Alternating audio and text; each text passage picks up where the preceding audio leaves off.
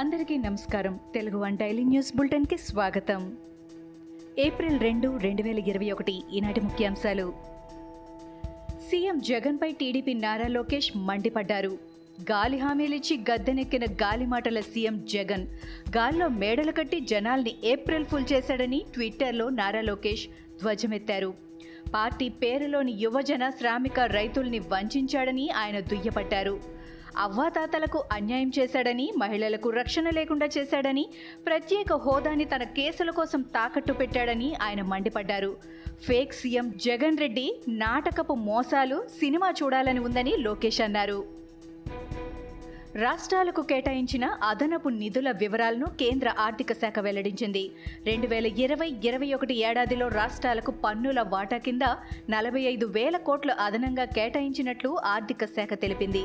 పన్నులు, సుంకాల కింద రాష్ట్రాలకిచ్చే నిధుల వాటాకి అదనంగా 8.2% నిధులు కేటాయించింది. 2020-21 ఏపీకి 22,611 కోట్లు చెల్లించాల్సి ఉండగా 24,461 కోట్లు కేంద్రం చెల్లించింది. ఏపీకి అదనంగా 1,850 కోట్లు కేంద్రం కేటాయించింది. ఏపీ గ్రామ పంచాయతీలను పురపాలక సంఘాలు, నగరపాలక సంస్థల్లో కలుపుతూ ప్రభుత్వం తీసుకువచ్చిన ఆర్డినెన్స్ను సవాల్ చేస్తూ హైకోర్టులో 70 పిటిషన్లు దాఖలయ్యాయి. మొత్తం 70 పిటిషన్లపై హైకోర్టులో విచారణ జరిగింది. పంచాయతీరాజ్ చట్టానికి సవరణలు చేయకుండా ఆర్డినెన్స్ ఎలా తీసుకువస్తారని హైకోర్టులో పిటిషనర్లు తమ వాదనలు వినిపించారు.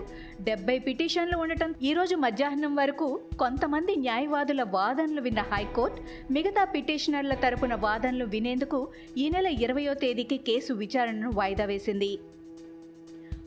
ముఖ్యమంత్రి జగన్మోహన్ రెడ్డి వ్యాక్సిన్ వేయించుకునేందుకు పోలీస్ పహారా ఎందుకు అంటూ సిపిఐ రాష్ట్ర కార్యదర్శి కె రామకృష్ణ సూటి ప్రశ్న వేశారు.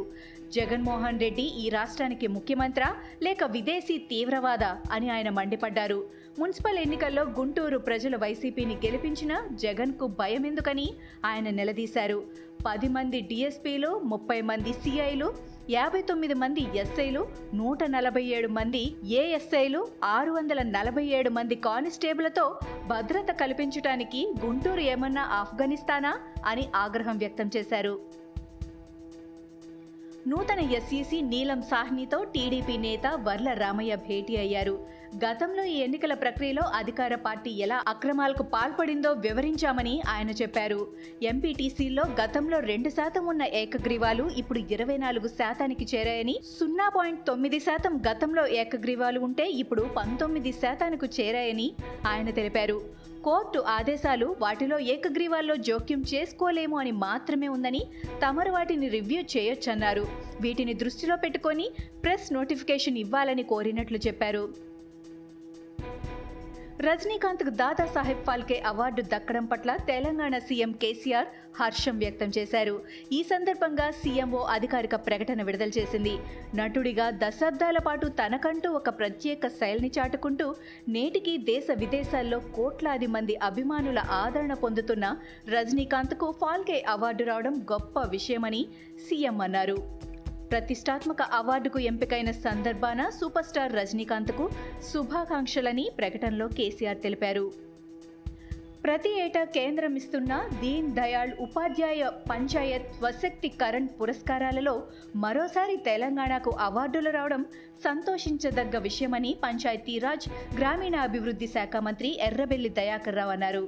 దేశంలోనే అత్యుత్తమ 1 జిల్లా, 2 మండల పరిషత్, 9 గ్రామ పంచాయతీలకు మొత్తం 12 అవార్డులు వచ్చాయని ఆయన తెలిపారు. ఈ అవార్డులు రావడం రాష్ట్ర పంచాయతీరాజ్, గ్రామీణాభివృద్ధి, గ్రామీణ మంచినీటి సరఫరా శాఖల మంత్రి తనకు గర్వంగా ఉందని మంత్రి ఎర్రబెల్లి ఒక ప్రకటనలో తెలిపారు. ఈ సందర్భంగా ఆయన కేంద్రానికి కృతజ్ఞతలు తెలిపారు. పరువు హత్యలపై హైకోర్టులో విచారణ జరిగింది. పరువు హత్యలపై కోర్టులో డీజీపీ మహేంద్ర రెడ్డి నివేదిక సమర్పించారు. పరువు హత్యలను అరికట్టేందుకు అన్ని చర్యలు తీసుకుంటున్నామని కోర్టుకు డీజీపీ తెలిపారు. పరువు హత్యలను తీవ్రంగా పరిగణించి దర్యాప్తు చేస్తున్నామని నివేదిక తెలిపారు. సుప్రీంకోర్టు మార్గదర్శకాలు పాటిస్తున్నామని ఆయన హైకోర్టులో నివేదించారు. సుప్రీంకోర్టు మార్గదర్శకాలను ఎలా అమలు చేశారో తెలపాలని హైకోర్టు ఆదేశించింది. పరువు హత్యలు ఎన్ని జరిగాయి అని న్యాయస్థానం ప్రశ్నించింది. రాష్ట్రపతి రామ్నాథ్ కోవింద్ వైద్యులకు ధన్యవాదాలు తెలిపారు. తనకు బైపాస్ సర్జరీ జరిగిన తర్వాత తాను బాగా కోలుకుంటున్నాను చేస్తున్నానని ఆయన తెలిపారు. దేశవ్యాప్తంగా వివిధ పార్టీల నాయకులు, ప్రజలు తనకు పంపించిన సందేశాలు తనకు మనోధైర్యాన్ని ఇచ్చాయని కోవింద్ తెలిపారు. తన క్షేమాన్ని ఆకాంక్షిస్తూ సందేశాలు పంపించిన వారికి, అంకిత భావంతో తనకు వైద్యం అందించిన వైద్యులకు, తనకు సేవలు అందిస్తున్న సంరక్షకులకు ఆయన ధన్యవాదాలు తెలిపారు. నందిగ్రామ్ నుంచే కాకుండా మరో అసెంబ్లీ నియోజకవర్గం నుంచి కూడా మమతా బెనర్జీ పోటీ చేయబోతున్నారనే వార్తలు వినిపిస్తున్నాయి. కాగా ఈ వార్తలపై ప్రధానమంత్రి నరేంద్ర మోడీ స్పందిస్తూ మమతపై సెటైర్లు వేశారు. ఇప్పటికే నందిగ్రామ్లో ఓటమి ఖాయమైందని, మరో చోటికి పోయినా అదే ఫలితం వస్తుందని ఆయన ఎద్దేవా చేశారు. ఇవి ఈనాటి ముఖ్యాంశాలు. మరికొన్ని ముఖ్యాంశాలతో మళ్ళీ రేపు కలుద్దాం.